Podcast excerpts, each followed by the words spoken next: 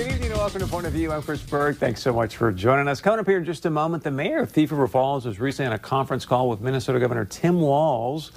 We're going to talk about will Governor Walz start to reopen, reopen Minnesota county by county or not, plus much, much more to that call. So stick around for that. We start the night though with this. We're looking at how do we create a more equal and fair justice system for all.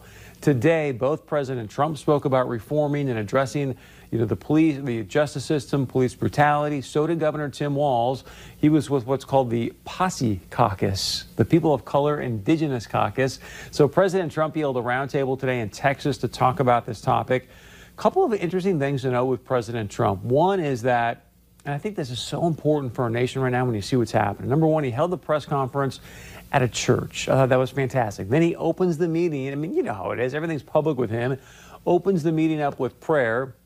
Minneapolis, the situation that took place there came up a lot today at today's meeting. So we're going to really focus on that because obviously that's where we are. So President Trump said today, look, we're not going to be, there's this big conversation about defunding our police. He goes, we're not going to be defunding our police. If anything, we're going to be strengthening our police. So he talked about uh, his comments when he also said, hey, look, we need to go out there and dominate the streets. What he means is we need to have law and order. We need to show strength. And then he talks here about in Minneapolis when the National Guard showed up, how, guess what? You showed some strength with the National Guard, and guess what happened in Minneapolis? Things calmed down. Here's President Trump. And when they're breaking into your house at 12 o'clock in the evening and you're sitting there and you don't have a police force, they're actually think, they're actually talking about not having a police force. Well, that's not happening with us. We're going to have stronger police forces because that's what you need. In Minneapolis, they went through three nights of hell. And then I was insistent on having the National Guard go in and do their work. It was like a miracle. It just everything stopped. And I'll never forget the scene. It's not supposed to be a beautiful scene, but to me it was after you watch policemen running out of a police precinct. And it wasn't their fault. They wanted to do what they had to do, but they weren't allowed to do anything. It wasn't really their fault, but they were running down the street. They weren't allowed to do what they're trained to do.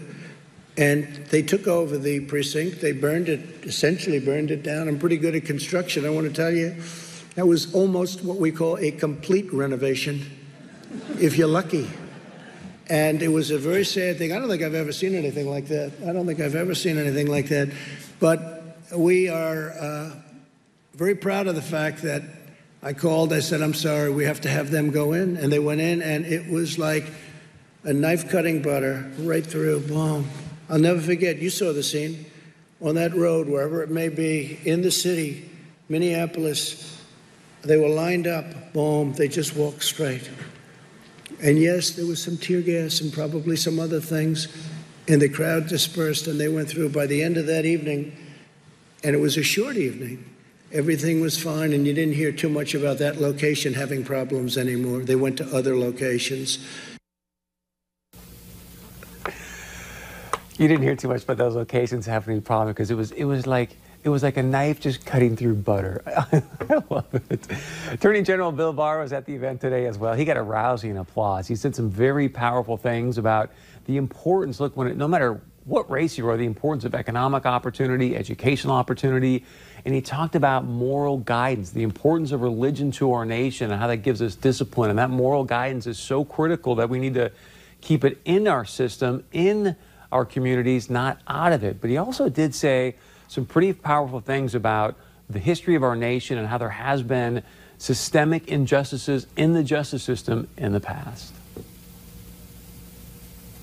I think law enforcement has understood for a long time that there is distrust in the African American community toward the law enforcement system. And, and, when you reflect on our history, you could understand why. Because for most of our history, just up until the last 60 years, the institutions in this country, the laws and the institutions were explicitly discriminatory.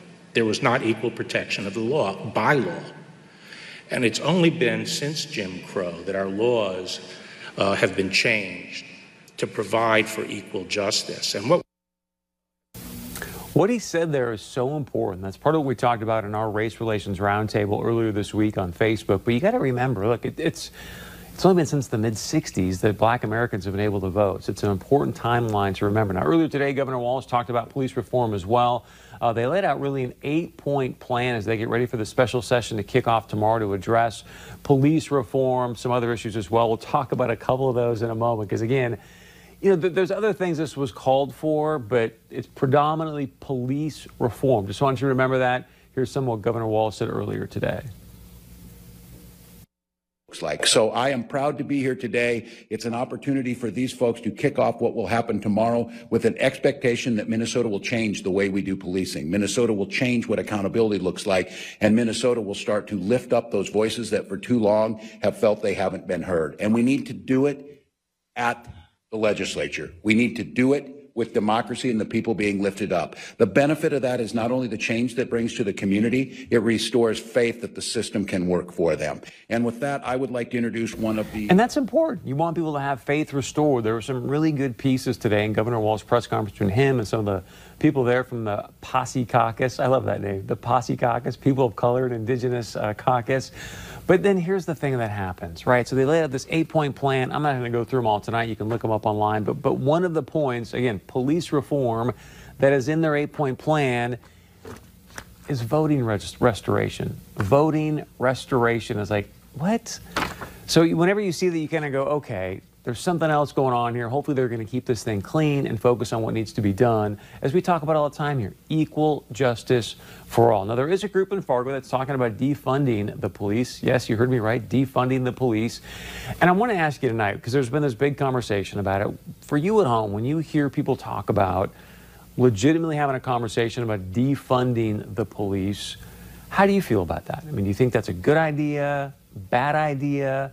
I'm sure you at least have some point of view on defunding the police. Well, the mayor of Moorhead, who, oh, by the way, is an attorney, so his life is really law, working with law enforcement, working with police, was recently asked his point of view on defunding the police. Mayor Jonathan Judd, here's what he said. He goes, It would be completely out of line for me to even comment on it, he said. Judd said, given what is happening around the country, it's clear that police departments need to build and strengthen relationships with communities in general and with communities of color specifically. I'm not at this point going to say whether it needs to go to the level of what the Minneapolis City Council is doing or not. It would be completely out of line for me to comment on defunding the police in Moorhead, even though you're an attorney. Okay. We asked Mayor Judd to join us on the show tonight to talk about that comment and much, much more. Unfortunately, he declined our request for an interview. All right.